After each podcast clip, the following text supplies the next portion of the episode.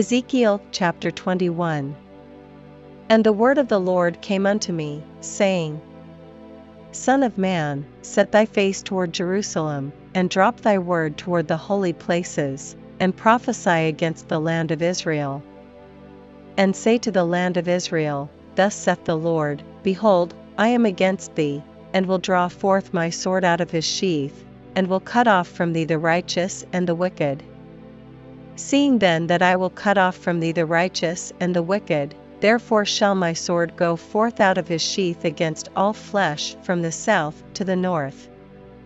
That all flesh may know that I the Lord have drawn forth my sword out of his sheath, it shall not return any more. Sigh therefore, thou Son of Man, with the breaking of thy loins, and with bitterness sigh before their eyes. And it shall be, when they say unto thee, Wherefore sighest thou? That thou shalt answer, For the tidings, because it cometh, and every heart shall melt, and all hands shall be feeble, and every spirit shall faint, and all knees shall be weak as water. Behold, it cometh, and shall be brought to pass, saith the Lord God. Again the word of the Lord came unto me, saying, Son of man, prophesy, and say, Thus saith the Lord, say, A sword, a sword is sharpened, and also furbished. It is sharpened to make a sore slaughter, it is furbished that it may glitter, should we then make mirth? It contemneth the rod of my son, as every tree. And he hath give it to be furbished, that it may be handled, this sword is sharpened, and it is furbished, to give it into the hand of the slayer. Cry and howl, Son of man, for it shall be upon my people, it shall be upon all the princes of Israel. Terrors by reason of the sword shall be upon my people, smite therefore upon thy thigh. Because it is a trial, and what if the sword contemn even the rod? It shall be no more, saith the Lord God. Thou therefore, Son of man, prophesy, and smite thine hands together, and let the sword be doubled the third time, the sword of the slain, it is the sword of the great men that are slain, which entereth into their privy chambers. I have set the point of the sword against all their gates, that their heart may faint, and their ruins be multiplied. Ah! It is made bright, it is wrapped up for the slaughter. Go thee one way or other, either on the right hand, or on the left, whithersoever thy face is set. I will also smite mine hands together, and I will cause my fury to rest, I the Lord have said it.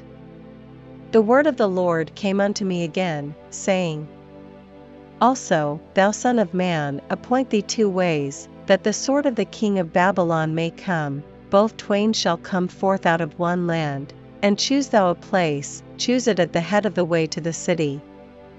Appoint a way, that the sword may come to Rabbath of the Ammonites, and to Judah in Jerusalem the defenced.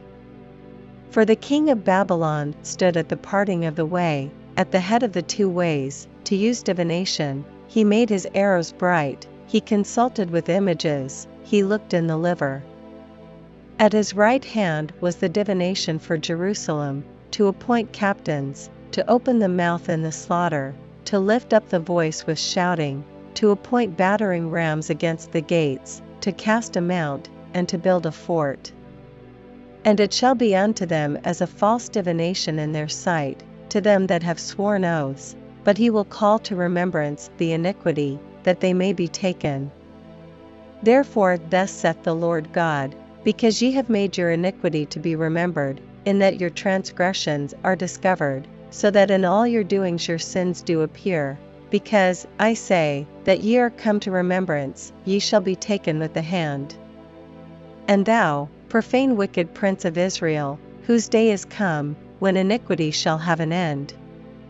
Thus saith the Lord God Remove the diadem, and take off the crown, this shall not be the same, exalt him that is low, and abase him that is high. I will overturn, overturn, overturn it, and it shall be no more, until he come whose right it is, and I will give it him.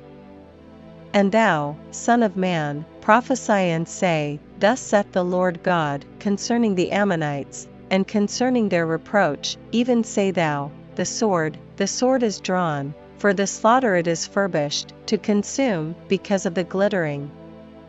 Whiles they see vanity unto thee, whiles they divine a lie unto thee, to bring thee upon the necks of them that are slain, of the wicked, whose day is come, when their iniquity shall have an end. Shall I cause it to return into his sheath? I will judge thee in the place where thou wast created, in the land of thy nativity. And I will pour out mine indignation upon thee, I will blow against thee in the fire of my wrath, and deliver thee into the hand of brutish men, and skilful to destroy. Thou shalt be for fuel to the fire, thy blood shall be in the midst of the land, thou shalt be no more remembered, for I the Lord have spoken it.